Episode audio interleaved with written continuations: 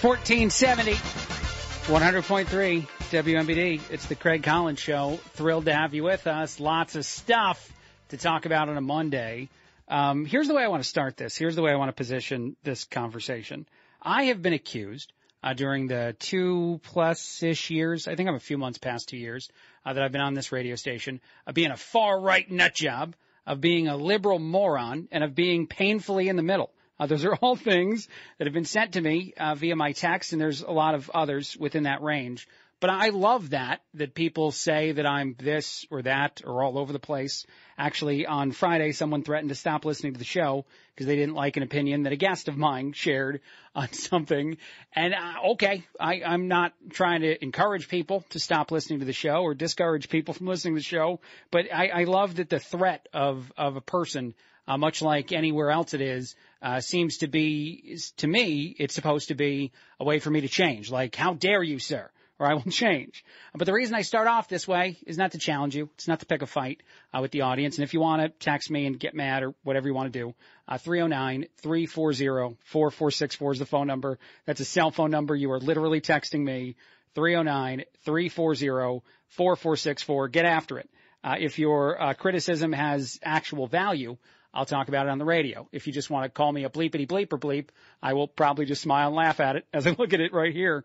Uh, no, nobody did that uh, just now. But anyway, the reason I open uh, the show and have that conversation is that the intolerance to hear things is pretty prevalent for a lot of, but not everybody. I wouldn't even say the vast majority of people um, uh, fall into this category because I don't think they pay attention uh, probably wiser of them to everything going on every minute of every day. Uh, they probably enjoy not being a part of some of those conversations, but you can set anybody off. Uh, you can find a topic, a conversation, a, a, something, and then somebody can turn into a very angry person uh, very quickly. And I think what's at the heart of that is believing that your opinion has to be somebody else's opinion. And I do call me slanted and biased. That's fine. I'll accept it uh, in this world. I do think it's more of a left leaning thing than a right leaning thing. Uh, Because uh, when I talk to someone that's on the left and I challenge an opinion, and I do have a lot of friends as a millennial that are on the left, uh, the most typical response I get back is frustration, is anger. If I challenge an opinion on the right, uh, with someone on the right, I should say, that is on the right, the most common reaction I get back is probably dismissive and uh, sort of amusement uh, on some of those things. Even just talking about what is woke. Uh, if you're talking to somebody that's on one side, they pretend there's no definition for it. Who can define it? No one can define it. I can't figure it out. If you're talking to someone on the other side, uh, they say, I know exactly what it is. It's trying too hard to appease everybody, uh, trying too hard to make no one upset at any moment uh, for any second, for any reason, even a well-intentioned reason, not allowed to happen. If it happens, how dare you? You're out of society. Uh, that's what woke is. I've defined it for you. I've fixed everything. Uh, but anyway, I, I, I want to again uh, preface all of this by saying that this Jake Tapper interview was fascinating to me because the conversation came up about uh, Donald Trump and the CNN town hall, and Jake Tapper seems to have a unique opinion that the town hall was fine, that it was good actually, and there's reasons why it was good.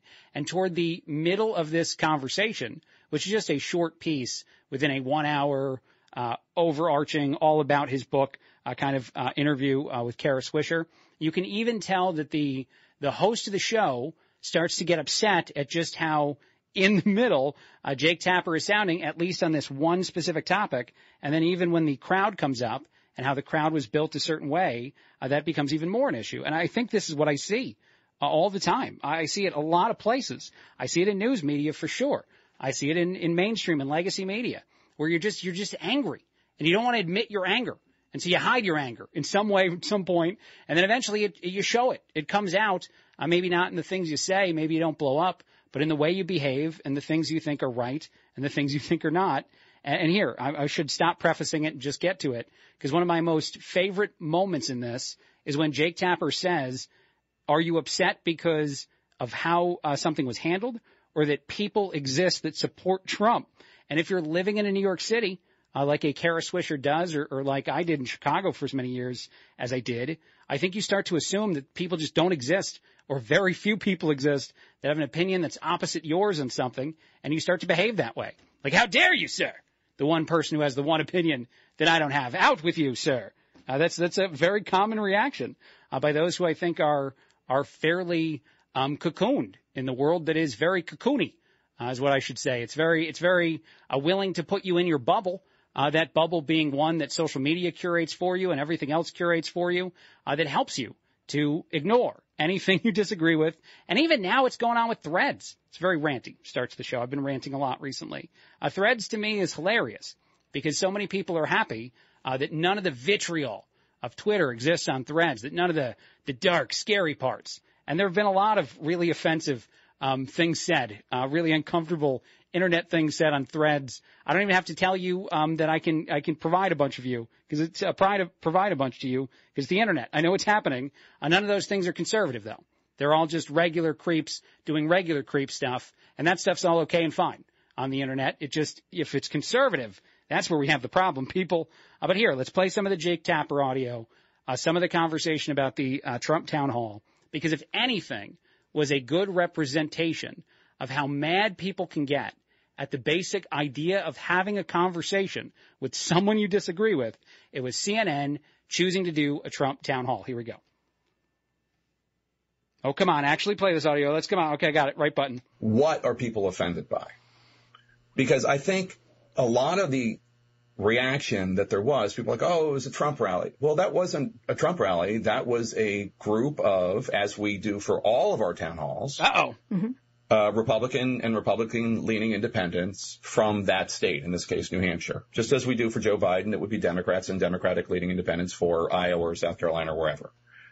So what were people, people, oh, it was a Trump rally. No, that wasn't a Trump rally. That is a sampling of Republicans and Republican leaning independents in a battleground state. Now, how dare you say that, sir? What? It couldn't possibly have been a uh, non-Trump rally crowd. These had to be uh, the most extreme of the extreme. You had to pluck these people from out of nowhere and find them. The, the only, you know, the, the very, very small minority of humans that exist in any specific state, any specific uh, battleground area that support Trump. There's no way you could have tried harder uh, to make it at least more independence. That was the sentiment. That was the idea. Uh, Jake Tapper is shooting that down. Here it continues. Truly, with all due respect, what are you offended by? The airing of it or the existence of it? I'm not talking to you, but the people out there who are offended by it. What, is it, is it the airing of it or the existence of those people? Hmm. Not the existence of those people, but I wouldn't have stacked it with anybody. And I do think, uh, you know, even Tim Alberta's piece, which I'll bring up in a second, the Atlantic piece, repeatedly makes the point that Chris Licht, who is your former you. boss, quoted quoted as extra Trumpy. I don't think they should be stacked at all with people. I don't supporters. think they. Yeah, I don't think they.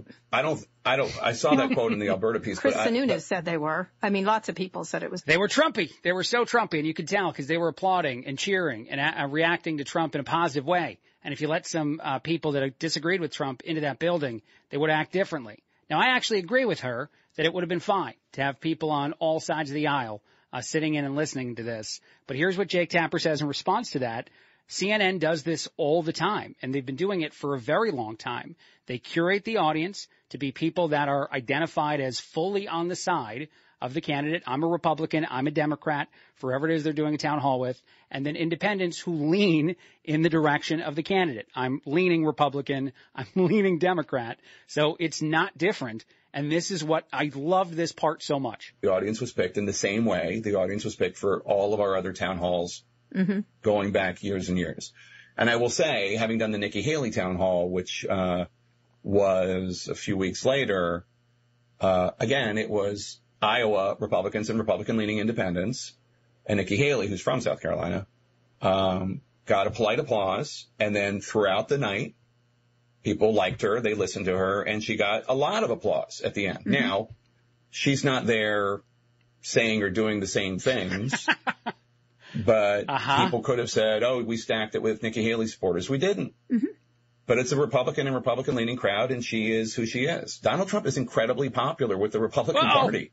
Mm-hmm. Um, this came back up. They kept going on and on about this, by the way, which I think is, is sort of uh, hilarious. And those mm-hms you can hear, that elevated voice in the host is where she's getting annoyed. Uh, that Jake is saying, we didn't do anything different than any other time. We book anybody uh, for a town hall. Why are you saying that CNN made that mistake? She even later called it a nail in the coffin of at least Chris Licht, the former uh, boss at CNN. But here, this last part, I find it fascinating. But regardless of what Chris Sununu or Chris Licht said, my understanding is it was picked the same right. way as any other yeah. one. And I'm not sure look, that's the uh, best way to to sack an audience in I general, agree. but that's just Well, me. w- but then you're saying we should have done something different for Donald Trump that we didn't do for the other what Republicans. Yes, you shouldn't say that. You can't say that just for Trump we're going to get an enemy uh, version of an audience and we're going to get people who are mad. My favorite report on it, I think it was an Axios report that said there were a lot of anti-Trumpers in the audience. They just weren't given time to, to get up to the microphone and speak. Uh, that town hall ended early. Uh, they had much, much more time available to them. I think they had like 40 something extra minutes of an hour and a half block of available time. Half of a, half an hour is usually the the post game show in the world of politics, uh, but they ended even before the hour mark, if I remember correctly, or whatever mark they ended before. It was more than 30 minutes left in the time left on the clock, so they they could have heard from anyone. They just weren't there. And CNN builds their town halls this way all the time. And that's how this relates to how I opened uh, the segment or the show today, is that if you agree with something someone says, you don't see them as bias. It doesn't matter what they say. If you agree with it, oh, that's the truth. I, I just heard the truth. It can be on the left, it can be on the right, it can be down the middle, it can be anywhere you want in the world. If I say something and you're on board, I spoke the truth. That's all I did. Everybody's fine. Uh, everybody's happy. If I say something you disagree with, uh, at least in today's society now, and especially for the people who accuse me of being far off to a side of the aisle. In my opinion, I am definitely not far off to a side of the aisle and willing to say and admit things uh, that maybe you won't hear uh, some other places. Um, but, and I'm not trying to brag. I'm just, that's who I think I am. Uh, but anyway, as I say that, what I think is so fascinating is that if you disagree with someone, far left, far right, insane, crazy person, how dare you? And even in uh, what Jake Tapper is saying there, one of the best um, insights provided by him and I think I was focused on that uh, pretty hard uh, after the CNN town hall, is that people do in fact like Trump. And the whole reason I played that is for anyone that doesn't understand, how dare anybody ever vote for this man? How, da- how dare they? These horrible, terrible people out there in the world who are, who are uh, willing to support someone who does horrible, terrible things. Uh, I hate to remind people, but Biden has been accused of a lot of the things uh, that Trump has been accused of, even the, the sexual misconduct stuff. Um, our current president was accused by someone of that exact same thing. You can look that up. That's not me making it up. That's not me trying to prop up a conversation. Uh, that's just the truth. Uh, so whether you believe Biden didn't do it and Trump did, or the opposite, uh, that's that's I guess your decision. Uh, you can go the road you want to go, but it might be very similar to some of the other stuff I'm talking about, about how easy it is to hear certain things as, oh, I agree with that and hear other things is how dare this person say this? I'm done with this show forever. We're done with this for whatever it is. You know, I think we've gotten way too comfortable. Um, at least the people who are vocal about this stuff, which again might be the, the vast minority of individuals uh, that I hear from or that I talk to, because if you're happy, maybe you also don't reach out to the show. Uh, when you're angry, you do. Uh, but I honestly think that, that that simple expectation that people say things that you agree with or else you walk away from them, you ignore them, you alienate them in any way you can. In office places, people treat people like crap uh, when they find stuff out about them if they think that they disagree with the vast majority of other people in the office. Uh, there's so many ways that you see this stuff play out, and it's just fascinating because it's not making us better. Uh, this is me preaching now fully.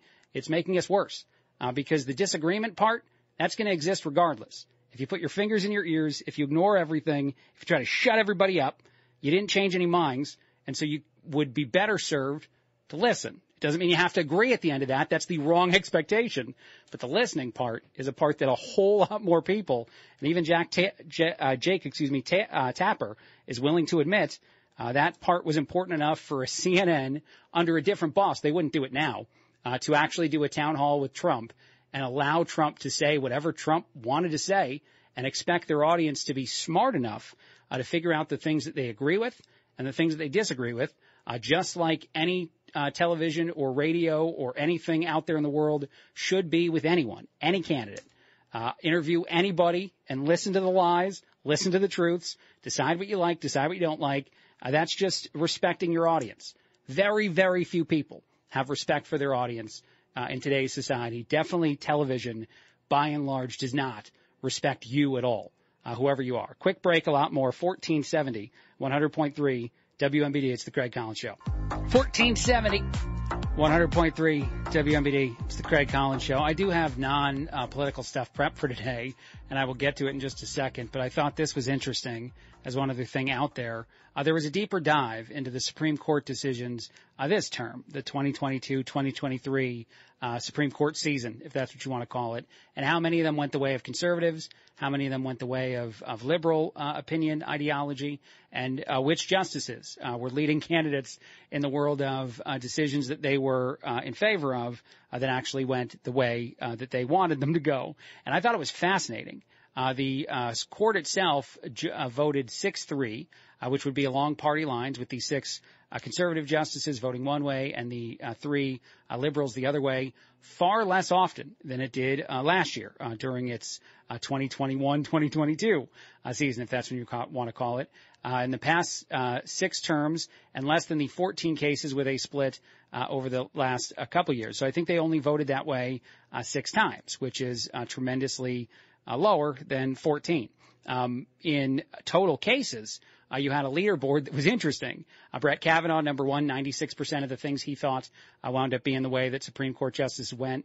Uh, Justice Roberts, 95. Uh, Amy Coney Barrett, 91. All those conservative justices. But number four on the list is uh, Justice Jackson, who was the one that said that the Supreme Court is now becoming a politically ideological party in and of itself, and it's taking away American people's a right to have decisions made by politicians and not by the Supreme Court. So how could Jackson wind up as number four in this list of things that she was in favor of uh, that actually wound up being things that the Supreme Court voted for if Democrats wound up losing as much as media would convince you they did? And again, if only six times uh, you saw, oh, excuse me, five times you saw the vote go six three along ideological lines, uh, which is far fewer uh, than we see uh, most Supreme Court sessions. How again is this something that is tremendously one-sided? Yes, did big cases uh, go the way of conservatives? They certainly did. Uh, but did a whole lot of other cases that the um, everyday person doesn't pay attention to, or maybe news media doesn't pay attention to, wind up going in other directions? Uh, they absolutely did. Or again, you can't have liberal justices in the upper end of justices who voted in the majority uh, more times than not. Uh, Jackson beat out uh, Neil Gorsuch, Sotomayor, Alito, um, uh, Justice Alito, uh, very far down that list at just 80%. So that to me, fascinating and interesting. All right, we're going to take a break. Will's got the news. After the break, we will talk to a guest about a very important event uh, coming through the area and a, a, a need for volunteers uh, that I hope a lot of people I'll wind up deciding, yeah, you know what, this sounds like something that I should be a part of, something I'll get involved in. I'll give you all the details next. Will's got you covered.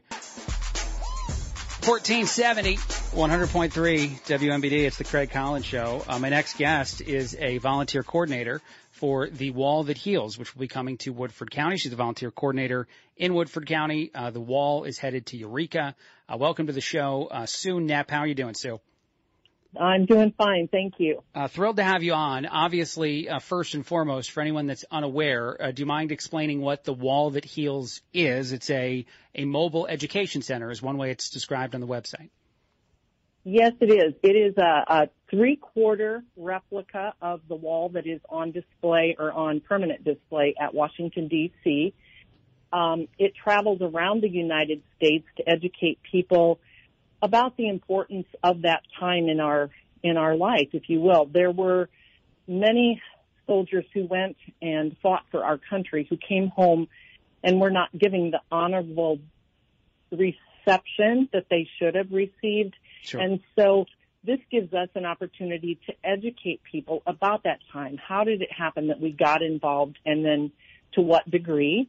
And we're trying to to just memorialize those people who actually fought for us. They didn't want to go. Yeah, um, I read that the number of um, casualties for United States military is around 60,000 um, or so, a little under 60,000. So the wall itself has the names of the individuals who fought um, during Vietnam, and as you said, uh, uniquely awful. I think when you look back on it now, uh, the way in which those soldiers um, um, were received here uh, in the United States by people who uh, were, you know, against the war. It's ju- it's just awful and horrible to think about uh, compared to what I, I hope is, um, you know, something we'll, we as a society never do again. Uh, the soldiers themselves who go fight and lose um, uh, friends um, uh, in a conflict. So, um, why are you involved in this? Can I ask you that before we get into the details of how other people can get involved? Do you have a connection to Vietnam or to military in general? I do. My brother fought in Vietnam. Um, my dad was a World War II vet. My nephew, two of my nephews served in the Iraqi area. Um, both of them were Navy SEALs, and so I have a um, I, I have a deep tie to that Vietnam period. Um, as you mentioned, the numbers, there are 58,281 names that are engraved on this wall. And there are many men who came back. They were not killed in battle, but they came back and as most of us know, um, Agent Orange continues to be part of their life. There are many of them who are suffering cancers from that. And so there is opportunities for families to um, put those names of people who came back who actually died from something that they were exposed to in Vietnam. And there's a memorial that they can actually put their name in on that. And that is available on the VVMF site, which stands for Vietnam Veteran Memorial Fund. Wow. And they're the ones that sponsor this wall. Yeah, uh, vvmf.org, uh, vvmf.org for all kinds of information about this and other things that that organization is up to. Uh, so tell us what's going on. Uh, tomorrow, I believe the wall arrives. I know that some of the dates as far as when it's going to be on display to the public, it might actually still be a couple days uh, before that, but there's going to be a whole, whole process, which I love, by the way, the fact that when we honor military, however we do it, and we have the honor flights here in town that are great, uh, but this um, is obviously also important and educationally very valuable to a lot of, say, younger people. Uh, but there, there's actually a process in which it's going to enter the community of Eureka. Uh, what's that going to be? The wall is actually going to arrive in Fairbury, Illinois, at the Speedway, where from there we will have around, we're not sure of the number, but we're expecting around 100 to 200 motorcycles who will gather. Awesome. Many veterans, not all of them, but many of them will be. Those who aren't veterans are paying their respect to veterans on the bikes and then to the names that they're being carried by that semi. They will escort the semi along with the Eureka Police Department and the Woodford County Sheriff's Department all the way from Fairbury down Route 24 until they near Eureka. Then they're going to veer off a little ways. They're going to hit Route 117 at the Casey's in Eureka, and they're going to travel north all the way to Maple Lawn Retirement Center, which is the site of our event this week. Um, there will be a short ceremony for those bicycle riders, um, thanking them for what they've done. And then the semi will be set in place. And on Wednesday morning at 8, 8.30, we will begin building the wall. The wall is 375 foot long. It is seven and a half foot tall at the apex. And um, it's going to be quite a gorgeous uh, memorial to the people whose names are on that. Um, so it will be open to the public at 2 p.m. on Wednesday, the 12th, and it will remain open all the way through Sunday at 2 p.m. Gotcha. Um, requires a lot of volunteers sure. to staff this because I have to have people there in various positions the entire time. So I am still looking for volunteers and if anyone, since we're kind of like here at the crunch time, the website that you can go on to sign up to volunteer is the wall that heals dash eureka.com and that will give there's a link there that you can sign up then to volunteer Gotcha. Okay. Uh, so yes, uh, all the different jobs that people would be doing, are there going to be people that are helping you uh, assemble uh, the display, or is it people that are going to be there to actually uh, handle anyone that's coming uh, to see um, the actual display itself? What are some of the roles that you're looking for people to do? I do have um, actually one of my retired Navy SEAL, my nephew, is going. He's in charge of building the wall. Awesome. Um, and that, as I said, starts on Wednesday morning will take about six hours. Um, the public is welcome to come and watch that event. And also, I want to mention, if you have a loved one on the wall that you would like to come and be a part of putting up that panel, there are 140 panels that make up the wall. Um, and so if you'd like to come and just either be there when that panel is put up or help them carry it, you are more than welcome. I would recommend you be at the site no later than 10 a.m. on Wednesday um, if you wanted to partake in that. Um, and then starting, as I said, at two o'clock. The various roles are, you know, I have golf cart drivers. I have gate monitors that make sure the right people are getting into the area. Sure. We do have a bus that's going to be helping in that, but we've got parking areas. I've got people that are going to help you locate a name on the wall. If you come and you know the name of the person, but you're not sure which panel they're on, we've got people assisting in that way. Um, and then again, we've got the museum that travels with it. Once that 55 foot semi is unloaded with mm-hmm. the wall, the contents that make up the wall, yep. they then flip those up and it becomes a museum. And wow. that's where the staff of um, the VVMF will help my volunteers then educate the people that come there. Um, are there just afternoon shifts, or are you going to have? Is are there morning uh, shifts where people are going to need to be volunteering, or is it just from a, a finite time each day? No, it's a, they are four-hour shifts. Um, they start, if you will, at midnight. They go to 4 a.m., 4 a.m. to 8 a.m., 8 to 12, 12 wow. to 4, and all the way through. I'm going to do it, but Sue. Because, we, pardon? I, I have time. I have availability in that window you're just creating. I'm going to do it. I'm going to volunteer. Uh, I would love to have people Yay. show up and volunteer um, and and say hi to me if that makes you want to volunteer anymore. I doubt many people, but it'd be awesome uh, to do it. I love how. Uh, by the way, I want to go back for a second. You casually mentioned that your son is a um, Navy SEAL. That guy must be awesome. Your uh, say it again. Who? My nephew. Nephew. Okay, your nephew's a, a Navy SEAL. Uh, that that is, I want to say uh, bad words for how uh, bad bleep he must be, because uh, that is not an easy thing to attain. Uh, so very impressed, and can't wait to meet him. Can't wait to meet you. Uh, one more time, how can people get involved and volunteer throughout the totality of the display, which is from Wednesday until what um, Saturday of this week? Sunday, the 16th at 2 p.m. Cool. And as I said, we are open 24-7, rain or shine. Um, we do have tornado shelter in, in the event of inclement weather. Sure. Um, and so to get involved, go to the wall that heals dash eureka.com. Cool. The wall that heals dot eureka at eureka dash eureka.com and you will find the website. I'm going to do something else that I probably shouldn't do, but I will. Rock on. If you have any trouble, call this number. Uh-oh. 309. Can I do that? Yeah, go ahead. Sure, go ahead. 309 uh-huh. 657 9769. Okay. And that that will reach me and I will do everything I can to get you signed up if you have any trouble or if you don't have access to the web and, and you really want to come and, and be a part of it. We this is going to be an awesome um, memorial to the people that uh, who are represented on that wall. It's a it's a somber time. It's a quiet time. It's a quiet zone. It's not going to be. Um, there's no food. There's no mm-hmm. entertainment. Mm-hmm.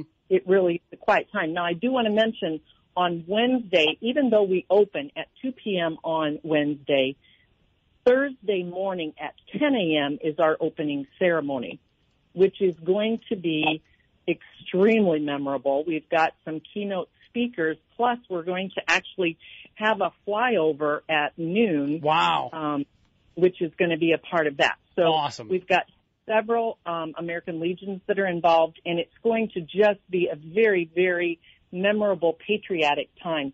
We also have taps being played every night. Yes. So if you want to show your patriotism, this is the place to be between Wednesday at 2 p.m. and Sunday at 2 p.m. Yes, and to to really, um, if you're someone that doesn't know the totality of the sacrifice exactly. in any in any conflict, or specifically in Vietnam, to to learn a little bit about it. Actually, some of my buddies from the VFW in Peoria Heights will be uh, some of the people playing uh, taps for you on I think their Native American yes. flutes, including Randy. Yes. Uh, so excited to to meet you, excited to be out there. I shared um, the website on my Facebook page facebook.com slash Craig Collins Show. So you can find more information about the wall that heals there. And also you gave out the phone number. I'm going to do it again because in radio do you it. do it more than once. Uh, you can actually yeah. reach um, Sue directly, 309 uh, 657 9769. If you want to volunteer, if you want to get involved, 309 657 9769. I thank you, Sue, for chatting with us for a bit. And uh, I really hope that a bunch of people show up and support you guys Thanks. and support the importance of this wall. All right. Thanks Cool. so much. All right. A quick break, a lot more. 1470, 100.3 WMBD. It's the Craig Collins Show. 1470, 100.3 WMBD. It's the Craig Collins Show. Um, it's funny. I hear stories sometimes, and you don't have all the information. Uh, we actually have different services that provide um, uh, some of the stuff you hear on the radio uh, to us. It's one of the reasons you might hear some similar things on my show, on Greg and Dan, and actually on Markley Van Camp and Robbins. Uh, we all have these services. And so I was sent some audio uh, that I can play on the show, and the description in the way it's sent to me uh, the first way is just that a chat GPT wedding occurred uh, that the AI, artificial intelligence, officiated a wedding, and there's part of the audio that sounds kind of creepy, uh, mostly because it's like faux emotions. Uh, if you're good at officiating a wedding, and we have um, um, a priest that does all of our weddings in my family because he's a family member, he's a part of the family, and so uh, the emotion's real because he knows people.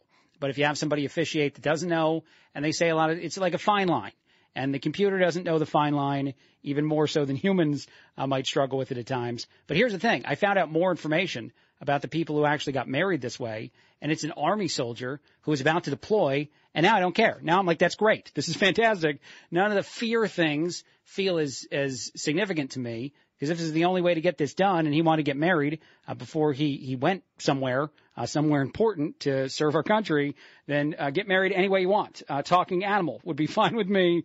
This is a Catholic uh, that's saying that, but I now understand the reason you chose a computer in the first place if you couldn't coordinate another officiant. Uh, but here, this is part of what the audio sounds like. And again, I would like to reprogram the computer now to not fake the emotions, but I'm no longer judgmental like I was when I first saw the story because when you find out who the who is in the story and the why, I changed at least my opinion. I hope a lot of others. But again, uh, this is the audio that in and of itself, judged without the rest of the context, uh, might worry some people. Thank you all for joining us today to celebrate the extraordinary love and unity of Reese Allison Lynch and Dayton Truitt. We are honored and grateful to have each and every one of you here. We witness the joining of two souls in love, and on this remarkable day, we also embrace an extraordinary moment of innovation, as we have the privilege of being part of the first AI officiated ah. wedding. We eagerly look upon this ceremony not only as a celebration of your love, ah. but also as a symbol of unity between humanity and artificial intelligence. That's the other rule of an officiant. Don't make it about you. Uh, the event's about other people. It's not about you, computer. So you don't want to start talking about you and the robots and the uprising and all that other stuff.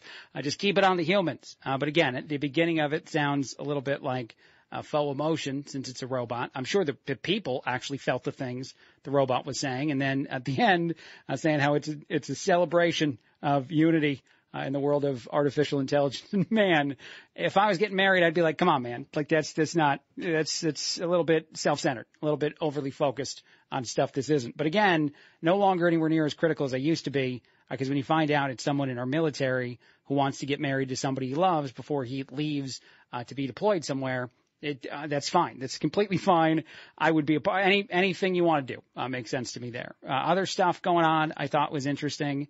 Uh, health experts revealed the reason you become sick uh, the second you go on vacation. Has this ever happened? Anybody? Anybody listening to the show? Have you ever like taken a big trip, a long trip, uh, say gone to another country? You land and then you immediately get sick.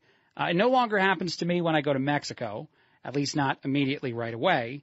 Uh, I do uh, get ill pretty much every trip, at least once, from some amount of food I shouldn't have eaten. Uh, but that's not what this is. Uh, that's not this version of things. Uh, what they're saying, the doctors, as to the reason that you might get stressed right at first or, or sick right at first is because of the stress of traveling. Uh, there's certain things that are released in the body. Uh, according to doctors, your immune system is exposed uh, to, I guess, different stuff as I think that's where I'm talking about the food, uh, because I, I'm the only one that gets sick. That's the thing that drives me nuts. When I go to Mexico and I sit there at the dinner table uh, with all the family and they eat the thing that I look at and I'm like, that's going to do it. That's the thing that's going to make me spend two days uh, ill if I consume this, and everybody else is eating it like it's no big deal. That thing comes over uh, my brain that says, just eat it. Just you got to do it. At least eat some of it, and then you get sick for two days, and it's just not fair because I'm I'm getting sick alone, so no one has my shared misery. Uh, but those are some of the reasons. Adrenaline increases muscle muscle tension, uh, which can cause headaches and all kinds of things. Uh, so the reason you feel ill, at least shortly after you get somewhere, is the heightened stress, the changes, all that other stuff. All right. One other thing I want to play. Uh, it is baseball, but it's not Yankees, so you're welcome for me not doing Yankees. Uh, plus, the Cubs took two out of three from the Yankees uh, a weekend after the Cardinals took two out of three from the Yankees, and everything hurts in the world of my Yankee fandom. So I don't know if I'll even talk about the Yankees more this season unless they go on a tear on a run. I think they should be sellers. I think you should just sell all our old hurt players, uh, get anything you can for them. I'll let Aaron Judge um, spend the entire season uh, being as nursed and babied as possible. And come, the Yankees never sell. We never sell, and we should sell. Eventually, we should. Um, that means sell off part of the team. Uh, but this is uh, Elly De La Cruz, and he is ridiculously good at baseball. He is the young Cincinnati Red, a rookie. He stole all the bases in one at bat. He went from first to home, um, and that's the kind of thing you see in like Little League. Uh, when kids throw a ball all the way into the outfield, and all of a sudden a, a single is a double is a triple is a home run. Uh, he he played like he was just infinitely better than everybody else in the field, and I guess he kind of is. I have the call of the steal of third and then the steal of home because they happen on back to back pitches. Like the thing is, you're Elly De La Cruz, you're standing there and you're like, oh, I can steal all these bases. I'm just going to steal all these bases. Here's what that sounds like.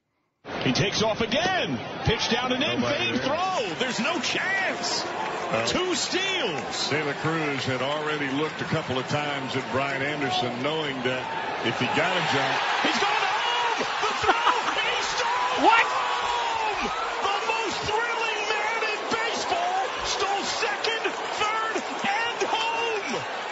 Now, I will say, and this is not to be a Yankee homer, I believe Gleyber Torres stole home uh, once this season. So a Yankee stole home a little while ago, but he didn't steal all the 1470. 100.3 WMBD. It's Craig Collins Show. I'm in a pretty good mood. Uh, today's a, um, an interesting day, uh, but I'm in a pretty good mood right now in this moment as I continue to get trolled by a bunch of Cubs fans. Uh, more of, and regular listeners to the show. I shouldn't say just Cubs fans, um, because uh, Jim is very happy with how well I just covered uh, the Cubs beating up on the Yankees. Uh, as I said, Keith uh, was sending me messages too, and there are several others now uh, chiming in, um, and it's a lot of fun. To and you guys are right. Uh, my Yankees are terrible, uh, even though they are over 500 and your Cubs are not.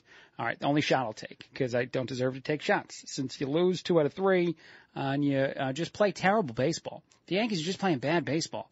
Uh, anyway, let's not get distracted by that.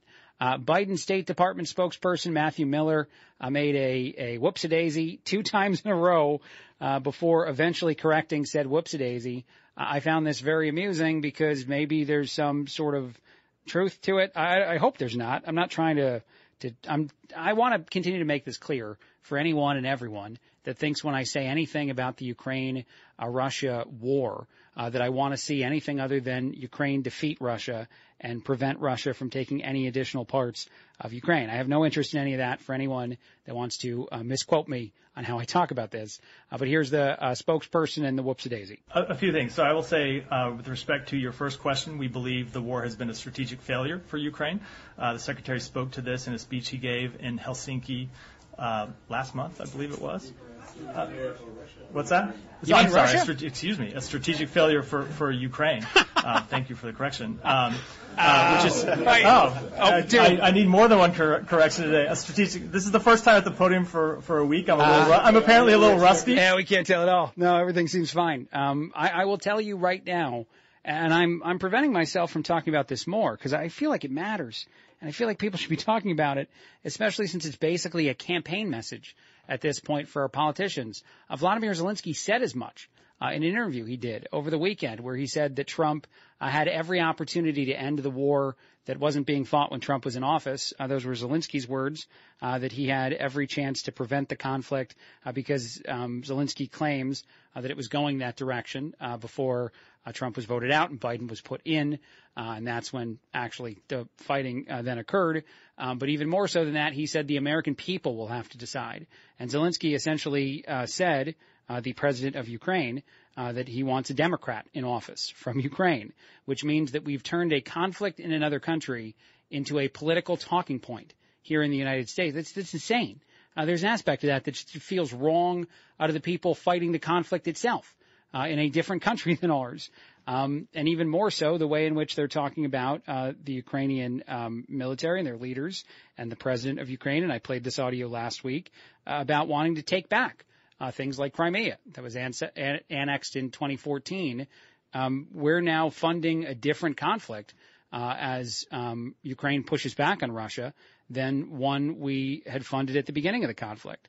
Uh, I know it's ongoing. I know it's ever changing. I know that's uh, to an extent. I know. I shouldn't say I actually know, but to an extent, I know that's how war works. You react to uh, what's going on in the moment, but there should be a stronger um, um, sharing of what the United States to, believes to be success uh, with Ukraine than it seems they're willing to do. And even the conversation about NATO uh, is uniquely an interesting one uh, because Biden is advocating for Ukraine to join NATO. Uh, that will not stop Russian aggression necessarily, in my opinion. It would make it a tremendous amount messier and scarier, I guess is another way to say it, uh, because once it's in, once Ukraine is a NATO country, if they're still at war uh, with Russia, Russia would have to decide to respect that or not. And if they technically continued a conflict after Ukraine joined NATO, which I think Russia would be likely to do, uh, then the NATO countries would have to decide if they can uh, respond the same way they would uh, with a, a NATO country that would not uh, be at war while joining uh, NATO. So it's an interesting conversation in a lot of ways. But again, I don't want to see Russia succeed, and people seem to want to say that about me at times. Let's play this. This is Gavin Newsom. He's on Jen Psaki's show. Uh, he made a reference to Tucker Carlson, which makes me feel like this is old audio uh, that they're finally getting to playing.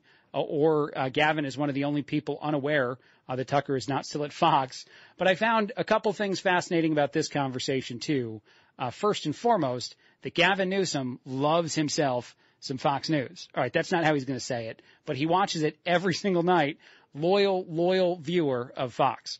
One thing I heard from everybody, including the caucus today, is they're so upset about being on the defensive. Mm-hmm. They're so upset about the messaging on the other side, the anger industry, the entertainment wing, particularly of the Republican Party, the surround sound on Fox with these you know, I don't even like saying his name, Tucker Carlson, mm-hmm. or that other, I don't even know, the guy from the, I mean, it's just like they're all the same and one American. All right, here I don't even believe you don't know who the other guys are if you watch every single night. So that's that's an oddly performative thing. You can't watch all the time and be like, I don't even know. I, Tucker Carlson and some other guy with a face, some dude. I don't even like saying his name, Tucker Carlson, mm-hmm. or that other. I don't even know the guy from. The, I mean, it's just like they're all the same. and One American News and Newsmax and, and what they're doing to divide this country to, you know, where illusion rules, not facts. Do you occasionally turn on Fox prime no. time and see what happens? No. Just to see? Not occasionally. Um, every night. Every night. And wow. do you think Democrats should still be appearing on Fox or should they not be appearing uh, It contributes to the mental health crisis in the state. So on the basis of one's own personal conditions, I would not recommend it. My staff is quite literally tried to have interventions with me about it. They say I'm too obsessed with it but I need to understand it. You want to know what the other side thinks? I don't want to know what they think. I want to see the patterns, and what you see are patterns that emerge. I want to make this crystal clear, and I'm not trying to be hot take guy or a tinfoil hat guy or any of that stuff on the radio. That is a politician, a um, Democrat, left-leaning politician out of a left-leaning state of California, essentially saying he wants state media. He doesn't want challenging Fox News because he thinks it's all um, uh, crap and lies and all this stuff. And some of it may very well not be accurate. I certainly am not trying to say that Fox News is the pinnacle of exactly correct information. Uh, but no, a television station is in today's world. Uh, they're biased. They have biased opinions. And certainly even the talking heads, uh, the late night guys on any of those uh, TV stations, uh, they are asked to provide opinion. And that opinion is sometimes uh, said to be wrong.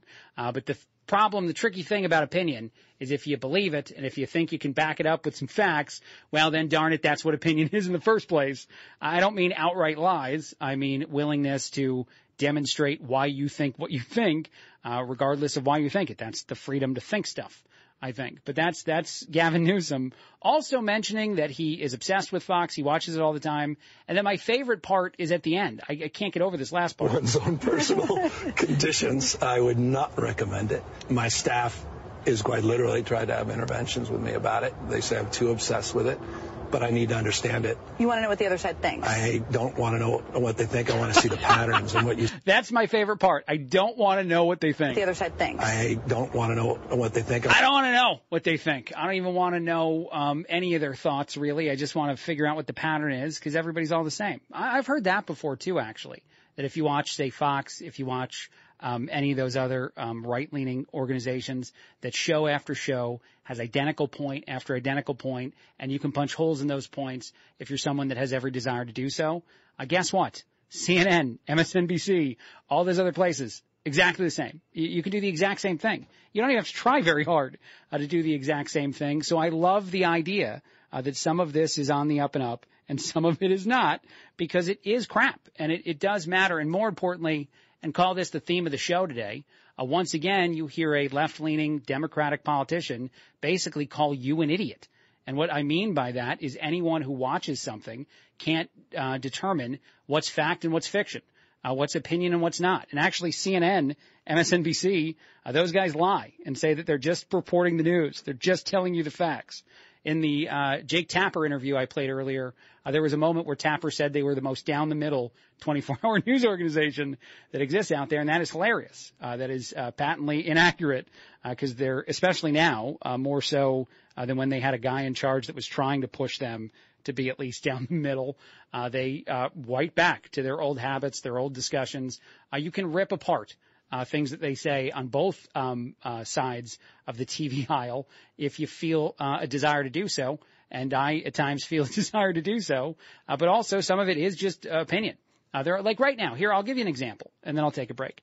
Uh, right now, one of the bigger conversations going on in the world of maybe conservative media, if that's what you want to call it, but I think some middle, not a whole lot, but some closer to middle media as well too, is whether or not the Hunter Biden investigation was on the up and up. And you have the newest report today, which is not a shocking report at all, uh, that the um, attorney who uh, works for the United States, uh, that was appointed by Trump, uh, which is always said, um, is telling people publicly, writing letters and whatnot, uh, saying that he had every opportunity to investigate the case however he wanted to. And you have whistleblowers saying that's not what you told us. So one of two things is true.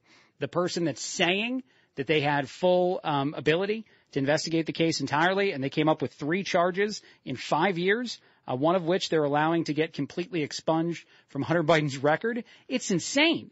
Even Chris Christie said that over the weekend. Uh, the guy that's being propped up by a lot of media because he's willing to attack Trump and he's got an R in front of his name, at least kind of.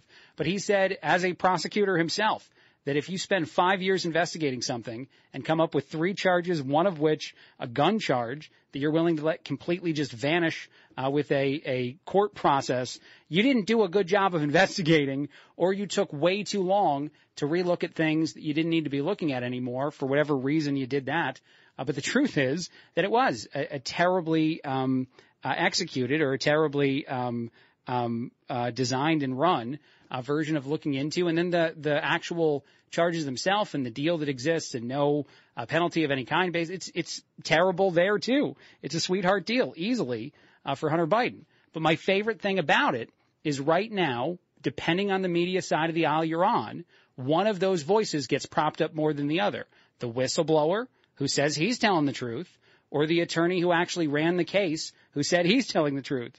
But guess what? Somebody's lying and none of us know who's lying. None of us were there. None of us were involved. None of us can be sure. So that's where opinion comes in. Opinion is not making stuff up. It's not lying to you. It's giving you an additional piece of information based totally on my own uh, unique uh, perception of, of any sort of thing or anyone else's perception that no longer has just fact as the possible way uh, to back up the opinion.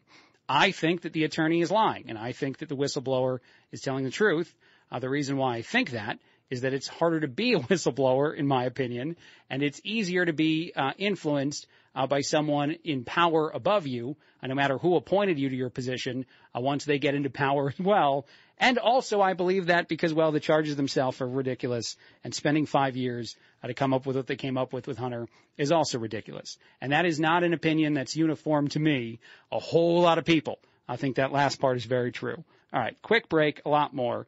But I just want to give you an example of how opinion plays a part in these conversations we have every day. And I love the fact that some people reference that opinion is is essentially all lies because it's, not what it is. If you did that every day, then uh, you probably deserve to be fired from whatever it is you're doing. All right, quick break, a lot more. 1470, 100.3 WMBD. It's Craig Collins Show. 1470. I'm yelling it so many times. 100.3 Uh, WMBD, it's the Craig Collins Show. By the way, I'm trying to laugh less. I know people complain about my laughter. Can't help it. Uh, I'm going to figure it out eventually. We're going to do it uh, a little bit less, at least. Um, I thought this was interesting, and I wonder if you've ever worked at a place where you got free food. If you worked at any kind of like uh, restaurant or something, uh, was part of the gig that you got some sort of free meal. I've had that at several places I worked. One of my favorites was at Jim, uh, Jersey Mike's. I almost said Jimmy John's. That is not where I worked. It's what's around the corner from us here at the 12th floor of the uh, Civic Center Plaza. But I worked at the right place, uh, Jersey Mike's. Delicious, delicious subs, and you got a free uh, sub every shift. And so my sub was loaded. I put all the things on it. I did as much as I could do. You might think I was taking advantage of the system, uh, but I that was the one I wanted. It's what I like the most, and I, I enjoy this guy.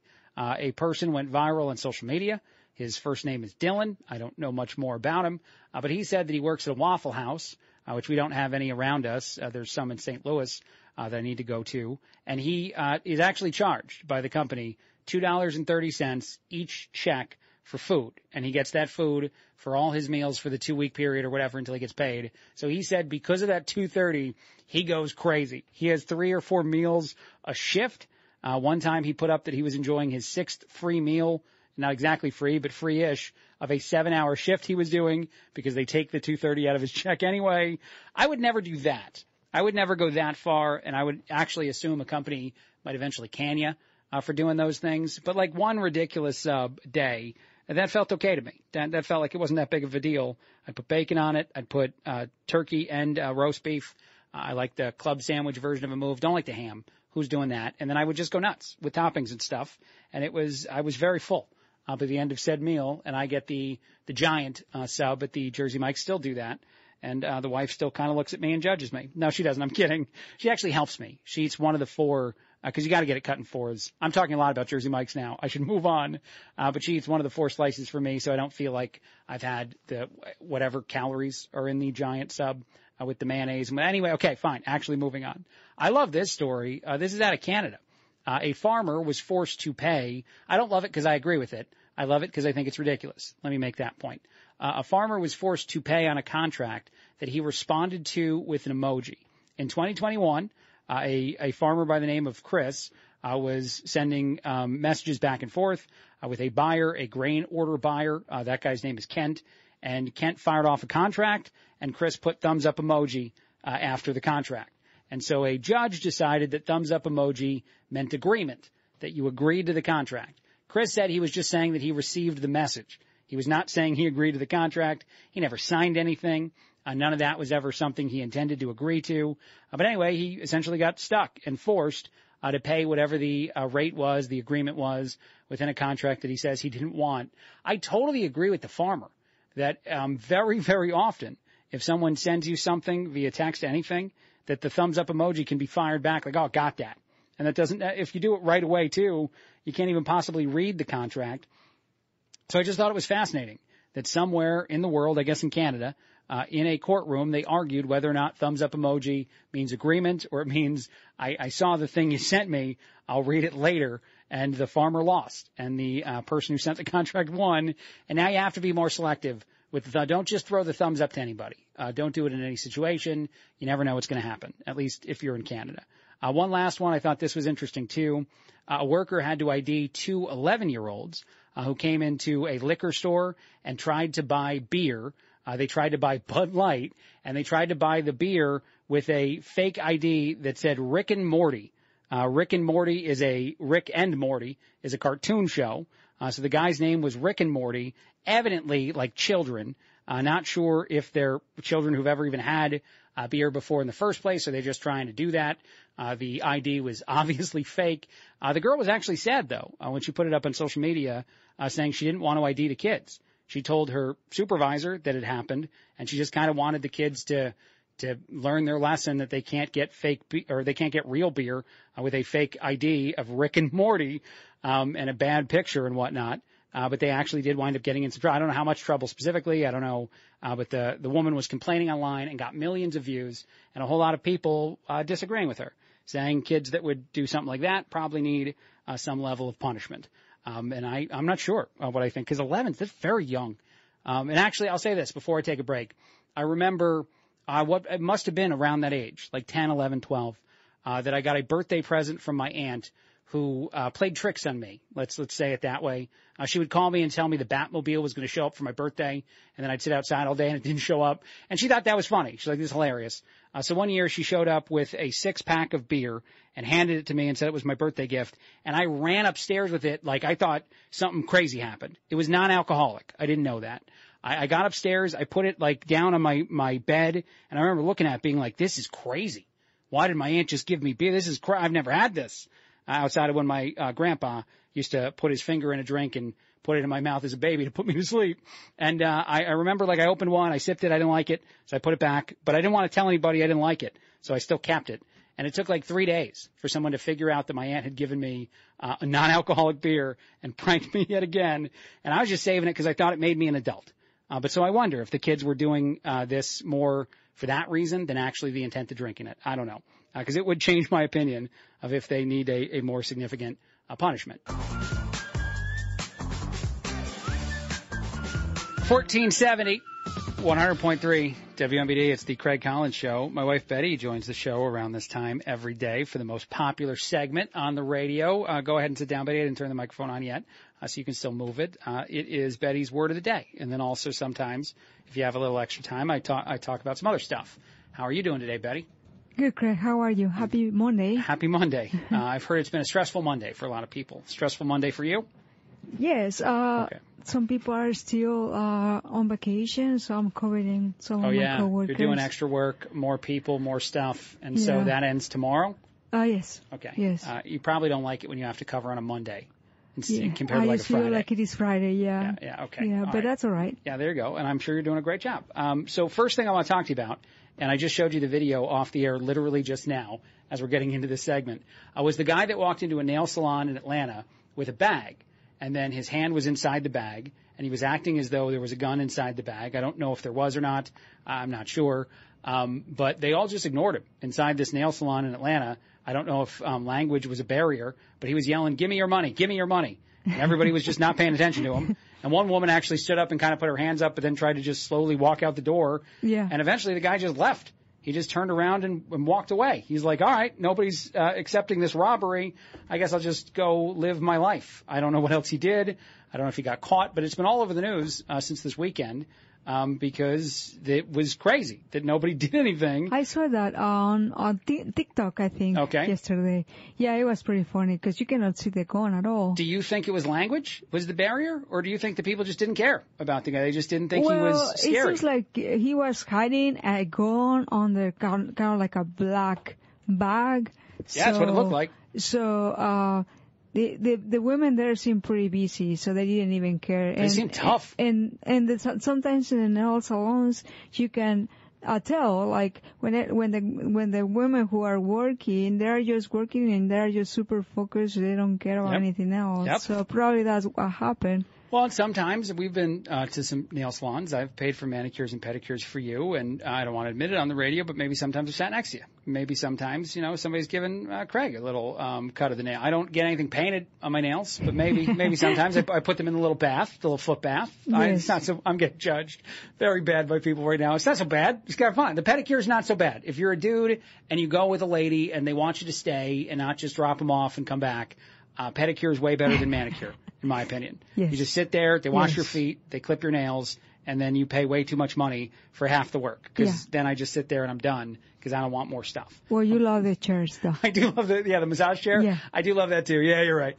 Okay, I admit it a lot during this segment. Um, but no, I will say that sometimes I do notice that it seems that language isn't something everybody has a lot of. Uh, Some of those salons, even around town, it feels like there's a barrier. So I, I, when I watched that video, I was wondering if everybody understood what he was saying and what he wanted. Although physically, you should be able to understand it, and everybody did not seem intimidated, uh, which made it hilarious. Um, what would you do in that moment if you were in that store and you saw that happen?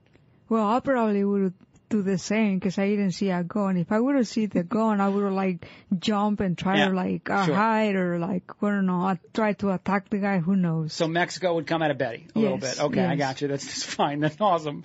Another story uh, that I wanted to throw at you real quick before we do the word of the day. Uh, used cars are going down in price. Uh, they are saying that inventory is finally mi- um, uh, meeting up with demand. Yay. So used ca- Yeah. so used cars are dropping. Uh, one of the biggest arguments I've had with you about getting rid of the 96 Jeep uh, that seems somewhat roadworthy, mostly Yeah, roadworthy, yeah. has been the cost of used vehicles. They're crazy. They're too Yes. expensive, but now they're going down. Yep. And so yep, Craig. Yes. Uh-huh. Yes. you want me to drive a safer car. A safer. Yes. Yeah. And not just because of you, because people on the road, like, Yeah. literally, like, you really don't want to, like, uh, care about you, Craig. Think about others. You Mm-hmm. I, know what I well, mean? I think the car is. sa- I mean, I, let's let's not go too far. That was intense.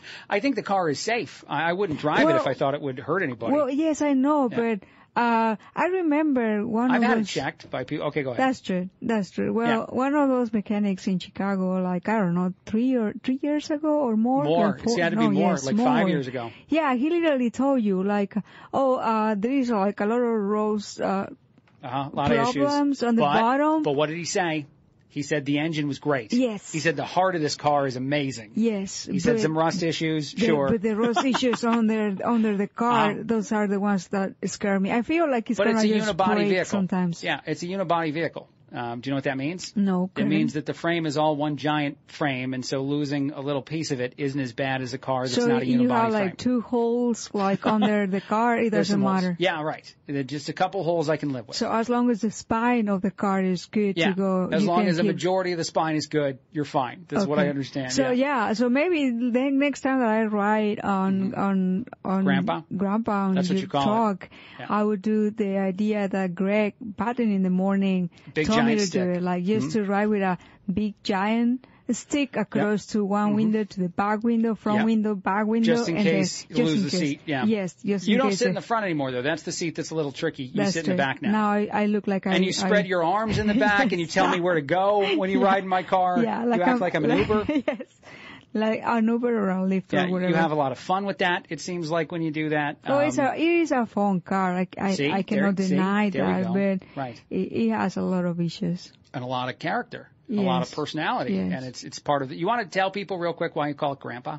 Oh, it has like so many Some issues. issues. It's got some I health mean, issues. I don't want to be No, no, rude no, yeah, yeah, mean, right, but, yeah. No. But uh, I mean, as even even me, like I'm gonna turn 44 and my back hurts sometimes like crazy. Like Yeah. I'm like Mm. uh, like even my spine sometimes cracks when I stand up, or like Right. little things Yeah, like little thing, and yeah, you don't mean it as big serious things. Otherwise, you would tell me not to drive the car. You mean it's just little stuff, Yeah. uh, like it sometimes doesn't know how many miles it has, so it's a little yes, forgetful. yeah. And then we are like, okay, are we gonna make it? Maybe we are not gonna make No, it. No, we don't. uh, Well, no. Sometimes it goes to sleep halfway through a drive, and yes, it doesn't. Yeah, yes. right. It gets I tired. remember. I remember one of those days we were going somewhere, Oh, and suddenly I just turned off. It just Yeah. stops, and we were like in the middle of the road, We were at and a people were stoplight. like, "Were exactly." And then I pushed us. Who got out and pushed us all the way onto the corner all Yeah, alone? I've done yeah. that multiple times. Yeah, multiple times. Yes, Mhm. and I help you sometimes because I had to push also. To Well, you like, don't usually push. You help I- me with turn the wheel. Yeah, with, Yeah. with the wheel. You stay in the wheel position, Yeah. and I do the pushing. And there Yeah. were a couple of people in the past who actually helped us. There to- was very nice people. Yeah, yes. yeah, very nice. Other times there's people who just look at us. They Yes, do probably they're going to eventually Yeah. see, oh, there's the same car. I'm not going to help my anymore. my favorite thing about the like when I have an issue with that car, and I haven't had one in a while now because I, I changed some of the O2 sensors myself, and I think that actually fixed the vehicle a little bit. Um, but uh, one of the things that's my favorite is whenever I'm in a car and somebody else has something going on, I stare at them. I do what they do to me. If it looks like I can help, I'll pull over and help. You'll pull over and help. Yeah. But I don't like it when I'm the other guy. And I see the people stare at me. They like look at me like I'm at the zoo, Yeah. and I'm the animal in the cage, and they're the people walking by. Or there are Like, people "Oh." they are actually get upset because you are in the middle of the road. Yeah, they beep at me. Yes. Well, I'm trying to push my um, very, very heavy Yeah. vehicle uphill to get it off to the side of the road. Yes. There are people that beep at me. Yeah. In this community, people, I beg you of one thing. If you see this guy pushing a 96 Jeep, don't beep. You, you don't need to beep. if you want to roll down your window and tell me I'm a moron for still driving the car, that's fine. But the, I don't need the beep, please. uh, do you have the word of the day? Yes, uh, I do have one. Okay. Uh, maybe. Are you thinking of it right now? or, oh, no, you wrote down. No, okay. I, I actually, paper. yes, I have a little tiny You're pulling papers. the paper out of your purse. Yes. I got it. Yes, because I'm, I'm, I was like thinking about it. I, Mm-hmm. Time goes so fast, Craig, at the end of my day that Yes, I was I like, okay, I need to do something. Anyways, Remember, people ask you to give me harder words. I know, Craig, but if I give you harder words, you're not gonna make it. We what have like have faith in me, boyo. Come on, have faith in me, Betty. Give me a harder one. If that one's too easy on the thing, make up another one right now. Oh, right now? Yeah, come up with any harder word. I know Oh, you got well. some fancy Spanish in you. Uh, Teotihuacan? Totihuacan. I crushed it. Just crushed no, no, you didn't. Okay, go again. Teotihuacan. Totihuacan. Teotihuacan. Totihuacan. Say Uh, we, no, we can't keep doing it. We can't do it all day. Yeah, no, what does you- it mean? What does it mean? It's Teotihuacan, uh, where all It's the pyramids are in uh, yeah, that's what I Mexico. City. Yes. Yeah, okay. That's I've been there. All the Mayas are. You took me there, didn't you? No, Isn't that you the one? Oh, You haven't which one did. I go to? You took me to one. You went to Tamtok. Tam Talk. See, Yes. that's much easier to say. Way easier. We can say Tam Talk. Tamtok is like, a, yeah, a Aztec- pre-Hispanic city on my Aztec town. people made pyramids there. Yes. And we walked around and you showed me you used to work uh, for a thing that was there at Tam Talk. Yeah. And then I have not been to Totihuacan. what do you, what do you, why are you laughing so much, Betty? And next time we go to You Mexico. can, you can say it, Craig. Try it again. Next- Focus, next- focus. Okay, focus. Next time we go to Mexico, we're going to take a trip. We're going to check out some of the beaches. Cancun is going to be lovely. Yes. And then uh, on the way back from Cancun, we're going to make a little stop at Totihuacan. and then we're just going to have a nice little time there. No, Craig. All right, give me one more time. Teotihuacan. Totihuacan. All right, I've nailed it. I'm perfect. Don't stop texting me, listeners. Uh, quick break, a lot more. Thank you, Betty, as always. No, keep texting me, listeners. It's fine. I can take it. Uh, 309-340-4464 is the number to text. Uh, quick break, a lot more in a bit. 1470, 100.3, WMBD. It's the Craig Collins Show. 1470, 100.3 WMBD. It's the Craig Collins Show. Uh, the MLB All Star Game is happening this week. It's uh, happening tomorrow, actually. Uh, I'm very excited about that. I enjoy the All Star Game, even though it's uh, different than it used to be as a kid. I remember when in the Home Run Derby, you'd have Ken Griffey Jr. going up against somebody, and that was uh, fun. Even though Griffey uh, said he'd never play for the Yankees, he actually hated him uh, because of how they treated his dad. That's a whole other thing. I won't get into that uh, too much. Uh, but I do think that's something that's diminished the world of the All Star Game, or at least the events surrounding the All Star Game. Uh, that typically the best of the best I don't participate in that stuff. And maybe the home run derby is the only somewhat exception to the rule still. Uh, but Shohei Ohtani's not going to do it. And that's sad for me. Um, uh, there are times when Aaron Judge doesn't want to do it, uh, and I think has skipped it in the past because he said it affected his swing, which I understand, but it's not as much fun. If the best of the best aren't doing it, it's like the dunk contest uh, in the NBA. Uh, when it was Dominique Wilkins versus Michael Jordan, that was must watch. Uh, now it's not must watch anymore, even though you brought up a D League player uh, for the last dunk contest who's an incredible dunker, and that guy won the whole thing.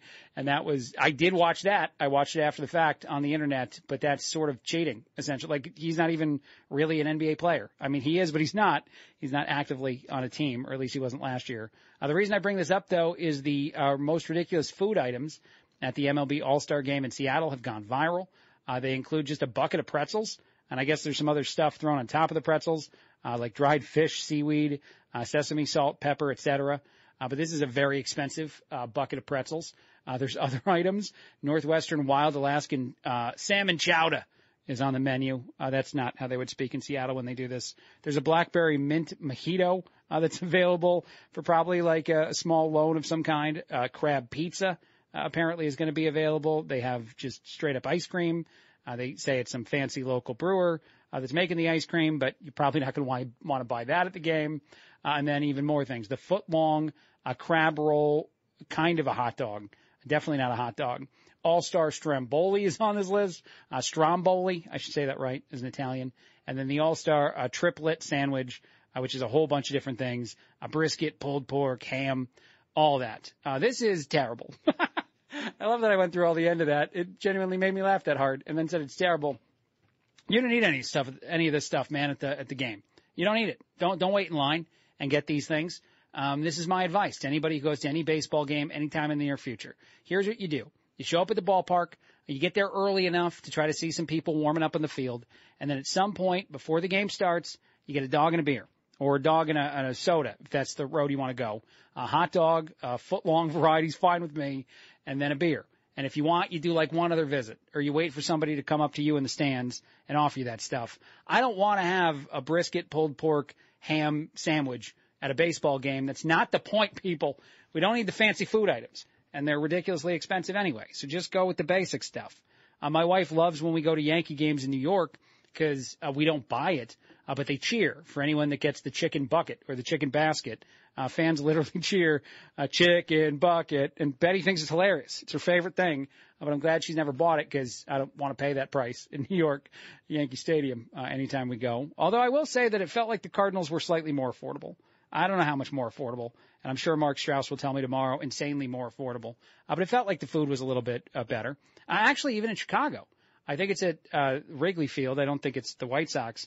They got the Hot Doug guy, and if you don't know anything about this guy, Hot Doug is the guy is a name of a, a dude named Doug uh, who ran a hot dog stand in Chicago for years that was so popular people would line up very very early on in the day, hours before he'd to get hot dogs every single day. He closed his business and he was retired, and then the Cubs uh, got him out of retirement, and he only serves hot dog hot dogs uh, with duck fat fries uh, during the baseball game. I will tell you this, and I shouldn't say this, but it's not Chicago. No one cares uh, probably here. Hot dogs isn't that great. It's it's okay. It's fine. It's a Hot Doug. Uh, the duck fat fries overrated in my opinion. Don't come after me, hot dog. Um, it's it's not worth the amount of time you put in uh, to get that sort of thing. A Nathan's hot dog is is okay with Joey Chestnut. It's okay with me. But I love that this went viral, and I love that people are going to pay ridiculous. And I'm not do whatever you want with your money. I just think the actual uh, fancy food item at the baseball game is a little uh, wrong in the world of baseball, not in the world of you spending the extra money. I just I don't want a full pizza. I don't want a full pizza at a movie. They've been doing that at movies now, where you can buy an entire pizza and then go sit in the movie theater with the full pizza in your in your uh, lap, and that that seems wrong on a couple levels. It's time for the top five at five on the Craig Collins Show. That's right. Top five at five time. Uh, that means I go through some of the uh, biggest stories of the day according to me. I get to make all these decisions. So these are the five biggest stories. Uh, let's start number one. Uh, the president and King Charles III are discussing all different kinds of things according to USA Today and other places. Uh, English tea between the king and the U.S. president, uh, discussing royal pageantry and how it was on display, climate change, was a focal point of their conversation, uh, according to USA Today. Uh, China took center stage in those talks, apparently, as far as what they think needs to be done. Uh, why did uh, Biden miss the king's coronation? Was a question that might have gotten asked and, and bounced around a little bit there, uh, too. And then finally, uh, some uh, other, um, well, I don't know if they're all that important things.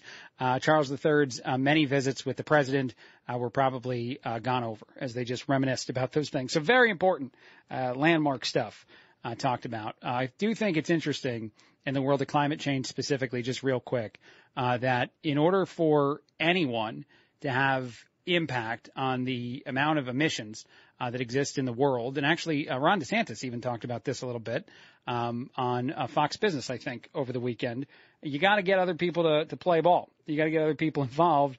If the United States does it alone, or if the United States and a few of the countries in the uh, Paris uh, Climate Accord uh, do stuff, but others don't. And by the way, the latest stat from last year is only one uh, country has lived up to its promise in the Paris Climate Accord. So well done us. Uh, but if that uh, doesn't happen, uh, then essentially anyone who believes uh, that climate change is impacted by uh, changes in the way that we uh, utilize fossil fuels and whatnot will also uh, have to admit that we are impacting nothing. We're making no great change because the the countries that are uh, putting out the most would just ramp up more if given opportunities to provide for others in the world of oil and gas. And yes, um, gas, natural gas, can be frozen and exported places.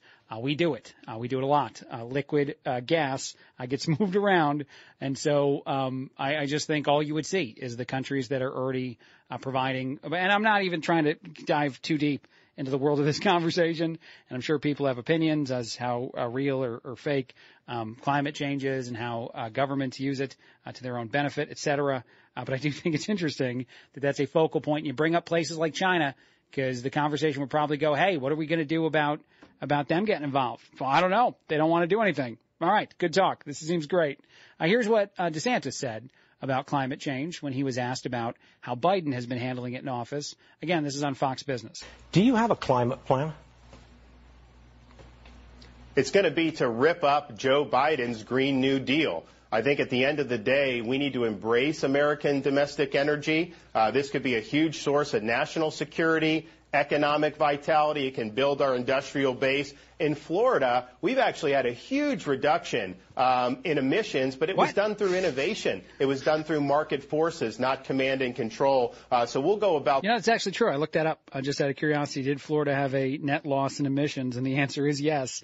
And they did it the way where you don't tell people uh, what they are supposed to do or not do. Uh, you just create valuable things uh, that make the other options good uh, and not necessarily, again, something you do by force. Because even with any sort of, because I love uh, what I assume some people just thought of if you listen to the radio. I love any sort of incentive uh, to say buy solar panels or buy a electric vehicle because uh, it's not coming close to the amount of money someone would need for that to be a, a cost effective option early on in your life. And even it takes years to see the benefit of any of that stuff. Uh, but the government has tried as hard as they humanly can uh, right now to convince you uh, through rebates and whatnot uh, that that's the better road to go. Americans not really doing it because it's not the better road to go. But again, I, I, think that's pretty interesting as something that they would discuss uh, during uh, Biden's visit. some other things out there talking about Ron DeSantis. just quickly, um, polls are not good for Ron DeSantis. He was even asked on Fox, a different show. Uh, Maria uh, Bartiromo asked him this. What's going on? Why is the campaign failing to launch? He has a 20%, um, uh, he's, he's losing by 20% in recent polls in Florida to former President Trump. That's a bad look if you're losing by 20% in your home state that you just won convincingly as governor. Um, I don't know if he actually has DeSantis harmed his ability to be a successful politician in Florida, but he's he's not doing well on the national stage. Here's how he responded to what's going on. On a great job pushing back against woke. We know that, but I'm wondering what's going on with your campaign. There was a lot of optimism about you running for president earlier in the year, but here's this weekend's headline from the Politico playbook. Failure to launch. Florida Governor Ron DeSantis' campaign to topple Donald Trump has stalled. We are way behind, says a top DeSantis PAC official, sounding the alarm. What happened? oh, Maria, these are narratives. The media does not want me to be the nominee. I think that's very, very clear. Why? Because they know I'll beat Biden. But even more importantly, they know I will actually deliver on all these things. We- Here, I'll stop it right there. I've heard a lot of people say that they're upset with uh, DeSantis for blaming the media uh, that you want him to take a different road than the road that the former president takes in any of those situations where he usually says something uh, to similar effect. And I do actually agree with DeSantis at times. Uh, media seems more afraid of him uh, than afraid of Trump, maybe because they believe uh, that Biden would beat Trump. I'm not convinced about that because people who voted anti-Trump before uh, now have a reason to not just completely vote for. I'm not saying that a whole lot of people switch from one team to the other, uh, but there were way less reasons, at least for those who didn't pay attention a lot, uh, to Biden as a senator, as a vice president. That barely counts. Uh, but there are way, way more reasons to doubt the the effectiveness of a Biden second term, and so there may be people that even just go off book and go with none of the above and vote some other uh, politician, uh, throw some uh, support that way, and then you never know uh, who wins an election: Trump, uh, Biden, DeSantis, Biden, whoever it might be. Uh, but it's definitely true when you have a 20% deficit in your own home state right now in recent pollings, DeSantis is not doing well. Another thing I wanted to play, I think this is interesting. It's not intent to be, but it's turning into a mostly DeSantis top five at five. But this is the last one, I promise. This is about Casey DeSantis, his wife. MSNBC took great joy, it seemed, in making fun of Casey DeSantis. Uh, do uh, Republicans make fun of the spouses of uh, Democrats? Of course they do. I'm not pretending that this is uniformly uh, one side of the aisle. Uh, it's something that happens a lot, especially if someone is an active um, uh, team member. but what I think is is weird about it is how short of a time frame it took for a lot of media to target Casey DeSantis, someone that I think I've actually barely heard from. if she's um, the voice of a commercial or something like that, she's not someone that's dominantly out there, uh, at least right now, on a national stage. Uh, she's been uh, campaigning uh, individual for her husband on a on a uh, Florida stage before. So I guess if you're diving that deep, you might have seen her. But I, I don't know if Casey DeSantis has the national profile to be this much of a subject of ridicule uh, by MSNBC and others. Uh, there was a hit piece uh, in one of the uh, left-leaning um, um, you know, news organizations somewhat recently. And it, basically all it said was Casey DeSantis supports and loves her husband and Ron DeSantis supports and loves his wife and spends a lot of time with her and uh, cares about her opinion on stuff, which we would celebrate. And by we, I mean most of media. If that was a Democrat and a Democrat spouse, we would be thrilled. We, I think they are actually, uh, those media outlets thrilled that Jill Biden has such a influence on, on, uh, President Biden. That's something you talk about utterly different. This is weird. Here's a little bit of this. Yeah, um, Jonathan, look, Casey DeSantis is a fairly compelling political figure in Florida and now nationally. For many, she's the brighter side to Florida's angry governor. For others, she's become America's Karen. And I think that's the ultimate disconnect here with a campaign that needs to embrace more constituencies to get to the White House.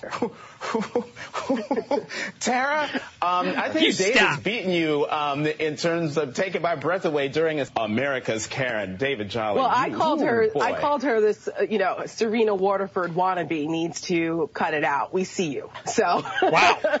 Yeah, see how fun it is for all three people to laugh and, and joke about somebody that's not even actually running her side. It's they're weird. Uh, they're weird targets in the world of politics. Um, uh, and I don't know uh, why this is something that happens so much. And I don't know why they actually, uh, they, uh, a lot of media ridicule, um, and I'm going to say this uniformly. I don't care if it sounds like I'm overly supporting uh, Democrats who've had this relationship. Uh, as someone who uh, very much likes my wife, I don't know why they're they're so negative about influential spouses uh, in the world of politics, as if that in and of itself is a problem. I don't I don't understand that as much as um, you know it seems to be a thing, and it's definitely more the Republicans who get targeted. Michelle Obama widely praised. Actually, uh, most people say she'd be a better candidate than Joe Biden to run for president. I even say that. I've said before that I'm sure Michelle Obama would get more support uh, than the current president of the United States if she ran. And there's those who believe she she might, even though she says she won't. Uh, but it's just odd, all right? That um, essentially it's the same thing. Um, support for the the person who's a politician, that's your spouse, uh, saying that you agree with them. Actually, even Fox News, you know, I thought I was dumb, not. Uh, we'll do this and we'll do another story before we take a break. Uh, Fox and Friends defended Casey DeSantis, describing her quite differently. I'm sure those who thought the first explanation was right will think the second one is biased, and, and maybe there is some overly kind things said here, but the discrepancy is amazing in and of itself. And remember, um, on other networks, they were calling his wife Casey the Walmart Melania, which I don't really think is. Um, it's not that degrading. insult I, I love. her, It's not. I, right, it's not an insult. I love. I love Melania. I think she's beautiful, and I love Walmart. So, uh, yeah, just everyday people. I love the fact that that went into a Walmart thing for Ainsley. She's like, yeah, I like Walmart. I like it too. And there are a lot of everyday people in Walmart and you can get some stuff at a really good deal. I imagine during even Amazon Prime Day, which is coming up later this week, Walmart might slash some prices on things. Here's a little more from Fox. and Uh, she looked the same way when she was doing local Jacksonville news. So if she looks like Jackie O, that's a compliment. It's not an effort. Number two is um, she's going to bat for moms and parents. Guilty, she should say guilty is charged. That's my message. I, I'm just an education. That's her focus, and she's unbelievably eloquent behind the microphone. I mean, That part is true, actually. Uh, the part about her being unbelievably eloquent behind a microphone as a professional broadcaster herself, uh, she is quite good. Uh, probably better than uh, Governor DeSantis at times in uh, providing a message and uh, communicating it uh, in a way that has sort of, you know, uh, more impact. So I, I do think it's interesting, the fascination with the Casey DeSantises of the world. I guess I'll just ask you uh, that question and I'll leave it at that. And then, as I said, I'm going to do one other topic and take a break. Um, would you vote for a politician solely based on their spouse? Um, because spouses matter. I'm not saying they don't in the world of a, a politician and running a campaign, um, and, and how you kind of see yourself, uh, maybe as who's ever running and whoever uh, the spouse is. You, you can uh, start to identify in your own life people, but but for news media to obsess about it the way that they seem to, uh, do you think that they're actually providing you relevant information for you to make a decision on who to vote for? Because you'd stand in there and you'd go, well, I like him. I don't know if I like her. And so that's the real reason I'm not going to, it's a very odd position to take, uh, essentially, uh, for most media that also claims, uh, to be, well, uh, very woke and, and progressive and supportive of, uh, people, of women specifically. It's a very odd uh, way to be. anyway, one other quick one and then I'll take a break. Hunter Biden has, continued to stay in the news. David Weiss, the U.S. attorney for the District of Delaware and the leading investigator in Hunter Biden's, um, eventual, crap charges, uh, is what I'd call them, or very much a sweetheart deal charges, continues to say uh, that he was allowed to do anything he wanted uh, in the uh, case itself to investigate Hunter Biden and his business dealings and his tax evasion and anything else that went on there. Uh, whistleblowers say that's not true. Uh, here's the thing. You're probably going to hear this version of the story where David C. Weiss is the guy saying everything was on the up and up in all the places that believe him and in the places that don't believe uh, Gary Shapley. In the places that believe Gary Shapley, you're probably going to hear the opposite, that the whistleblower is uh, remaining, um, you know, uh, steadfast in his accusations in the things he's saying occurred. And guess what? You don't actually know uh, which one's telling the truth and which one's lying. And both people uh, seem to have valuable careers uh, in the world of of uh, being in the positions they're in, and uh, Gary Shapley working for the IRS, and uh, David Weiss being appointed by Trump in a pretty resounding majority of people uh, in the world of those who said yes uh, to that nomination. Uh, so you you have an opinion. That's the part where you do decide who's lying and who's telling the truth. And I think the most powerful thing there, just quickly before I, I take a break to say it, is what Chris Christie said uh, over the weekend, where he said, as a prosecutor himself, if you spend five years investigating someone, come up with three charges, uh, two of which you're going to eventually give him about a slap on the wrist version of a penalty, if that, and one, a gun charge that you're going to let completely disappear through a court process, you did one of two things. You wasted five years. You did a terrible job of investigating something I don't believe that. I don't think Christie believes that. Or two, you didn't investigate it correctly and you've missed a lot of stuff that should be reevaluated because that much time, uh, that little inevitable conclusion uh, can't possibly be a valuable use of that many years uh, for people in positions like that. And there, there are several reports uh, from the whistleblower that says that uh, Weiss was denied an opportunity here, an opportunity there, opportunities all around to go ahead and look into investigations other places. I think there even is a um, uh, one um, uh, document from him uh, that says something to the effect of, you know what, in order to investigate or actually charge Hunter in places other than what I'm in charge of, you got to work with other um, attorneys, and if those U.S. attorneys don't want to do stuff, then you don't do stuff. I'm paraphrasing it, of course, the way he said it, but essentially saying I was blocked uh, by people who had um, uh, power in uh, places that I didn't, in states that I didn't. Uh, that's something that, in his own words, uh, granted somewhat cryptically, I think has been put out there. Quick break, a lot more. 1470, 100.3 WMBD. It's the Craig Collins Show.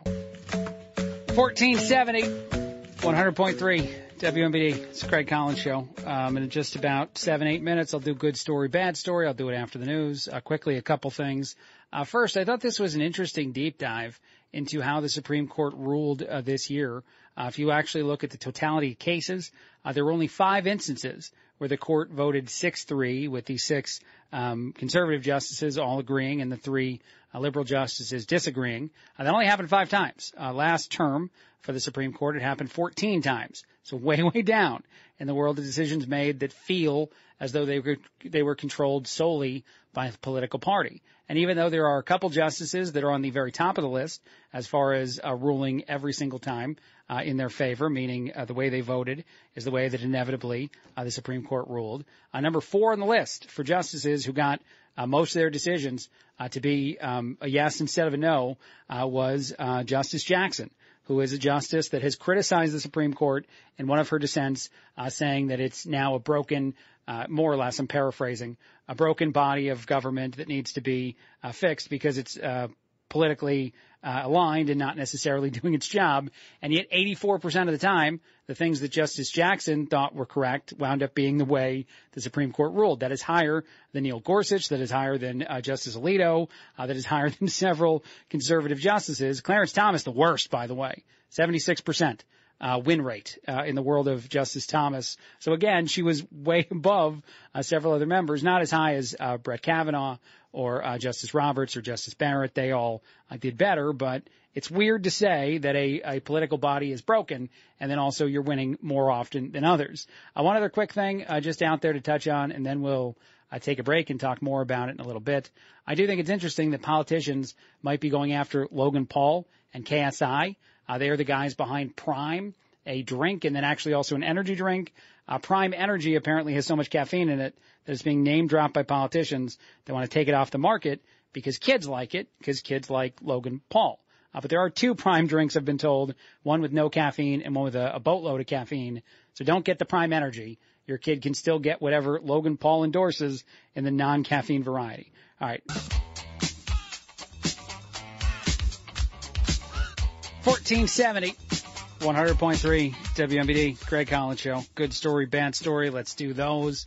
Uh, one of these makes you feel good about the world we live in. Then the other one, well, it does other stuff uh, to you. I love this good story. A 19 year old kid in Los Angeles named Caleb was driving home when he was watching fireworks on the 4th of July and he saw somebody's garage was on fire. He pulled over to the side of the road and he ran to the house. He's like, Hey, garage, fire. You guys get out. He helped people out of the house. I think they had pets too that he helped out, some dogs. Uh, then he went back to work because Caleb wasn't done yet. Uh, he wanted to make sure that he could do everything he could to protect uh, their vehicles. So he helped them move their cars out of the garage. Uh, then he grabbed a hose and started spraying the garage so the flames would not spread to the home as the family waited for firefighters to arrive and actually put out the fire. And then he just bounced. Then Caleb just left uh, the 19 year old kid. It was his mom uh, who found out what he did and took him back to the house the next day to be like, this is my son. He helped you guys. Um, he's, I don't know, doing whatever he's doing about it. Uh, so we just wanted you to meet him because it was already on the news that like some uh, 19 year old uh, showed up and disappeared into the night like a superhero. Uh, but eventually, even a GoFundMe was created that has both helped the uh, family pay for their damages, and I think they're even raising some money to help uh, Caleb pay for college. So a lot of cool things happening in that world, and uh, the kid just decided to do it because he saw it seemed like it needed to be done. That's a good story. Life is good. Uh, people treat each other great. Uh, kid pulls over to the side of the road, puts out a full fire. Now let's do bad story. And the bad story is in the world of politics. It's from uh, the Michigan uh, GOP state committee gathering, uh, apparently that happened uh, over the weekend. Uh, yes, I know it's it's uh, GOP, but I, I don't care. This story is too funny uh, to be a story I wouldn't talk about uh, for any reason whatsoever. And honestly, I talk about it anyway. I don't care, but it, it's great uh, in this world. So two state politicians um, got in an argument, I guess. Uh, one guy's name is Mark. You don't care about the rest because we don't live in Michigan. Uh, the other guy um, is named uh, Chapman. I've lost his first name in front of me at the moment, so we're just going to go with very ominously uh, his last name. James. His first name is James, James Chapman. Uh, anyway, one guy is on a committee, the other guy's not. Uh, the guy that's not wants in on this committee real bad. So he showed up at where they were uh, for their committee meeting, and he was trying to get into the door. He was slamming on it. He was yelling, and so then fight ensued. And the fight sounds full uh, WWE uh, style, which is crazy to me. A chair was used at one point, I think. Uh, one of the two guys is okay, but he did wind up going to the hospital. Uh, they flipped each other off. Uh, somebody got kicked in a place you should not kick another man, at least as far as the, the accusations go. And here's my favorite part too of this story. The politicians don't agree on what happened. Uh, witnesses say they just got in a brawl, uh, but both are accusing the other of being someone who did more of the bad stuff, like the kicking in the place you're not supposed to kick somebody. So there's going to be an argument about that. And then beyond it all, too, uh, the guy who actually went to the hospital wound up saying, it's my favorite quote in the Detroit News uh, when they reported on this. We're so divided. I wish we could just come together after he fought another dude at a, a political event for the state. That's my favorite thing I've read. Uh, that would be, um, um, uh, DeYoung is the name of the politician who said that again. And now I've lost Mark DeYoung. I lost his first name for a second there. I love it. I love every part about that. I love that it was cage match style. I love that everybody's okay. That's important. And I'm pretty sure that I would love to report on uh, politician fighting politician other places in the world because it, it just seems like the next inevitable step. And as long as you're okay after, I don't know. And even the way in which they were sort of uh, egging each other on uh, with the middle finger and whatnot beforehand, it almost sounds like what's going on with, although not exactly, uh, with Elon Musk and Mark Zuckerberg because things are getting more intense if you're paying attention. And I can't say some of the things uh, that Elon said on Twitter about Mark. I'm not sure exactly if Mark used the same saucy language on um, on Threads on his social media platform because uh, I'm not on it as much as on Twitter right now even though there's 100 million people on it, apparently, at least according to the news, it doesn't feel like it's as many people as Twitter yet. Uh, but I, I don't know. I'll, I'll keep looking. But anyway, they're they're likely to fight each other. I think they agreed to a fight. Now they're saying all kinds of stuff. Uh, this also feels very WWE or WWF or whatever.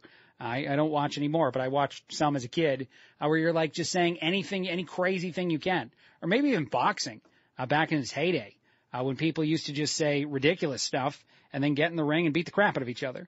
Uh, at this point, with what they've said uh, about each other, I expect Elon Musk and Mark Zuckerberg to show up with weapons that are on fire.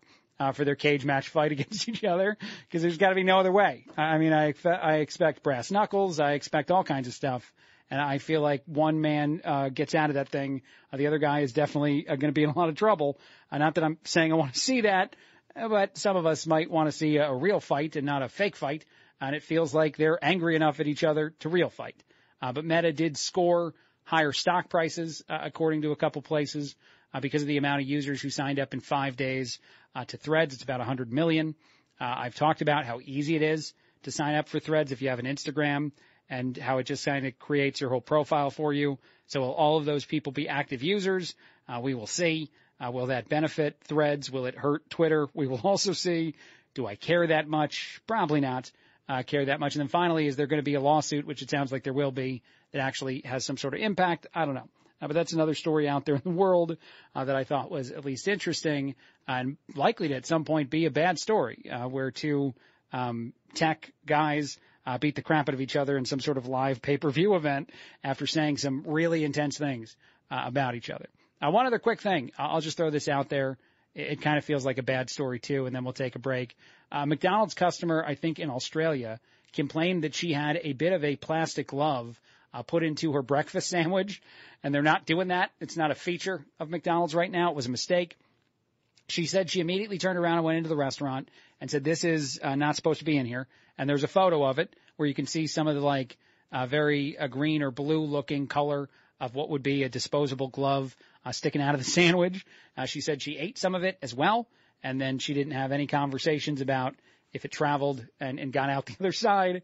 Uh, but she'd like information about that, medical and whatnot. Uh, but she's also likely to sue and likely to uh, go after McDonald's in Australia uh, for serving her this meal. My favorite part is that the McDonald's in Australia said they got to look into it. We got to investigate. We don't know. It could be, it could not be. You could have put that in there yourself and then eaten it. It looks like it's in the bread, by the way. It doesn't look like it's put, you know, between the layers of a breakfast sandwich, the sausage, the egg, the cheese, the things you know that are at McDonald's. It actually looks like it's within uh, the the biscuit part of the bread, which makes me think way more likely that she didn't do this herself. Uh, but she went to the store and complained they didn't care. She went to corporate and complained, she said, and they didn't care. At least that's her complaint. And now they're they're looking into it. They're doing a deep dive to see if they can figure out anything about it.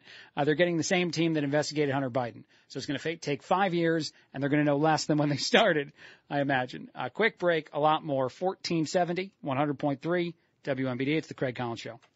1470, 100.3 WMBD. It's the Craig Collins Show. I want to just do the thing I started the show with to end the show, and then we'll move on to lighter stuff uh, after that. Uh, but the Jake Tapper interview on the podcast is still something I, I love. I love. I can't help it. I can't help loving it, people. I'm sorry.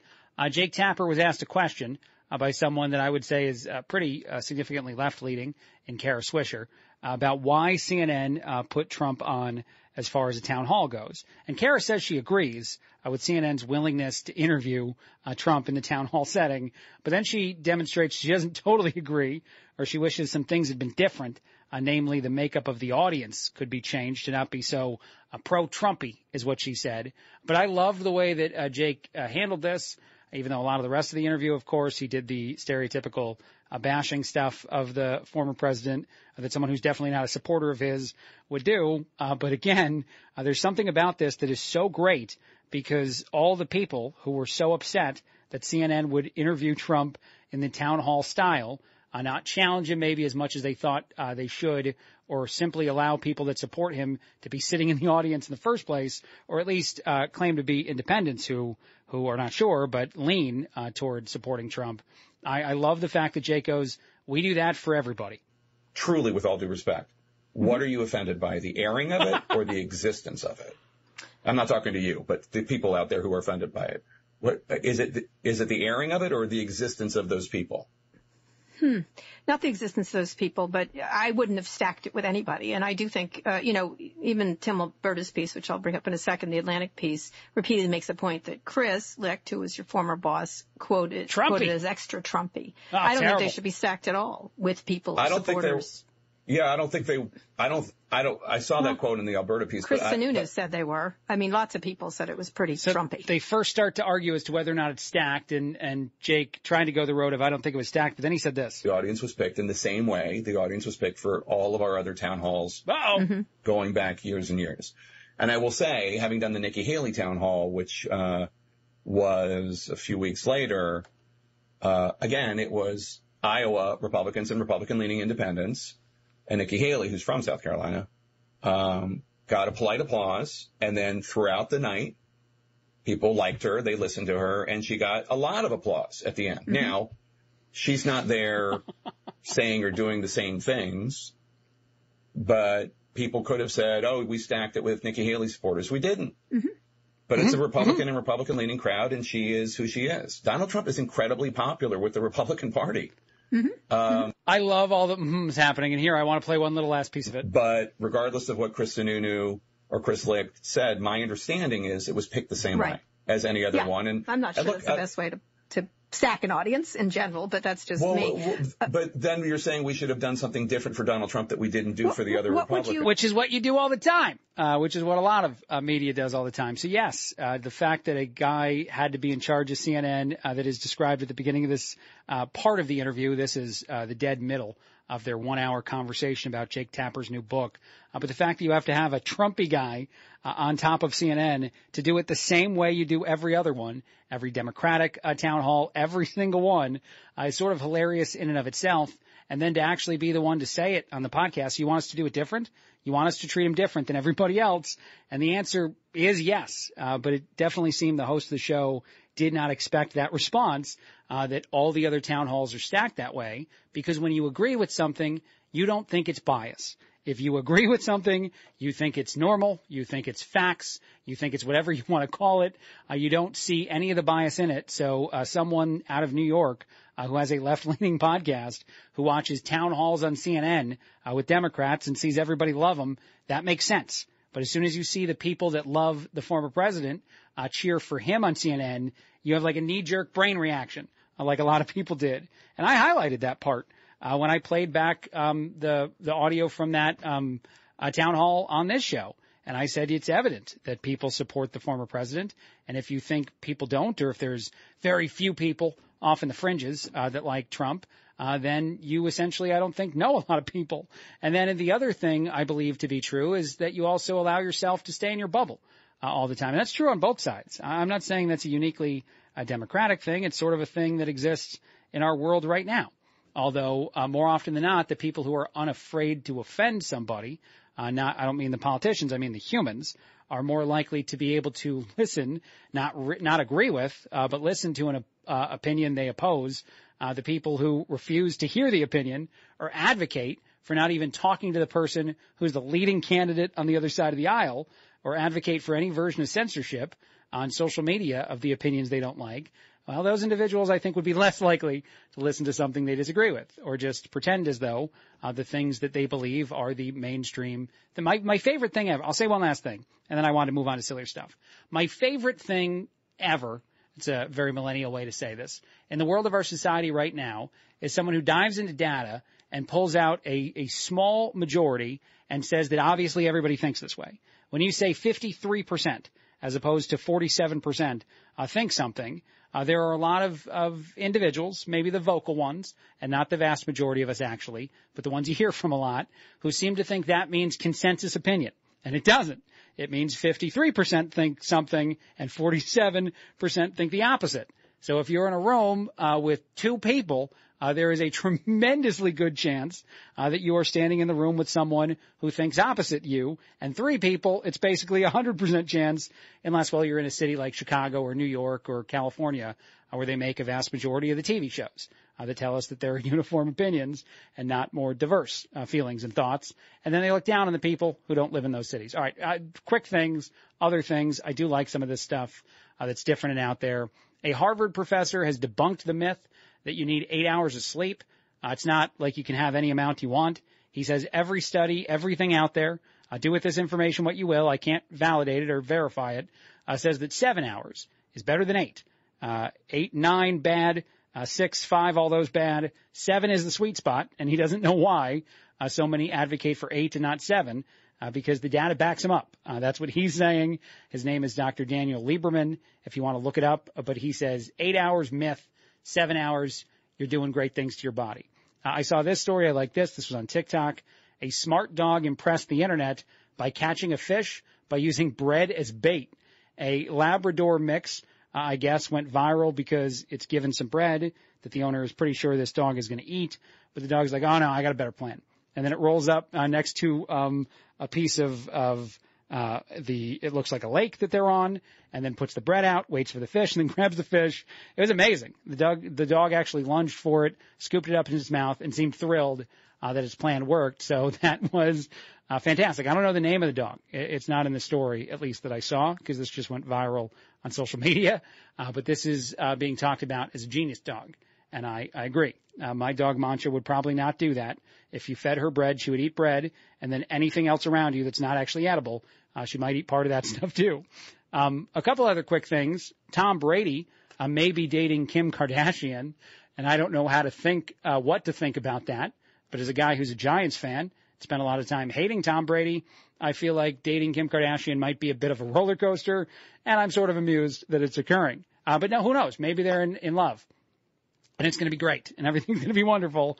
Uh, but there are rumors that that's a thing that's out there in the world that those two are dating each other. Uh, they were reportedly super flirty at a recent event. Not the person I would have bet on as the next Tom Brady girlfriend, uh, Kim Kardashian, but I, I guess I probably should have. Uh, because, well, uh, Kim dates a lot of uh, famous guys. Uh, anyway, other stuff out there, uh, just very quickly, rapid firing, some of the other fun stuff I found and should have got to more. Uh, Netflix dropped a trailer for a zombie apocalypse reality TV show. It's set in Korea, South Korea, uh, just like the uh, Squid Game was. Squid Game, very popular uh, Netflix show. Uh, they're going to have contestants compete uh, against what are obviously actors pretending to be zombies, and uh, someone will survive and win a bunch of money for defeating the zombie apocalypse. I wish I could be a part of that show. I know it's already shot. I know it's coming out in August, but that's the thing I want to do. Try to survive a zombie apocalypse and have it all over the television. Uh, it sounds amazing. And then one last one. Uh, scientists have created a super banana. It's a real story. Uh, they try to get more vitamins into a super banana. Uh, this is because in parts of Africa and other Southeast Asian countries, uh, they uh, need uh, food that is uh, valuable and plentiful, that has certain vitamins in it. Uh, but some of the governments in those places are unwilling to let them eat the super banana. Uh, and also, there's more tests that need to be done. Uh, but I just like saying that scientists created a super banana even if part of it also scares me. So you're saying, Craig, that uh, some places don't find it appealing?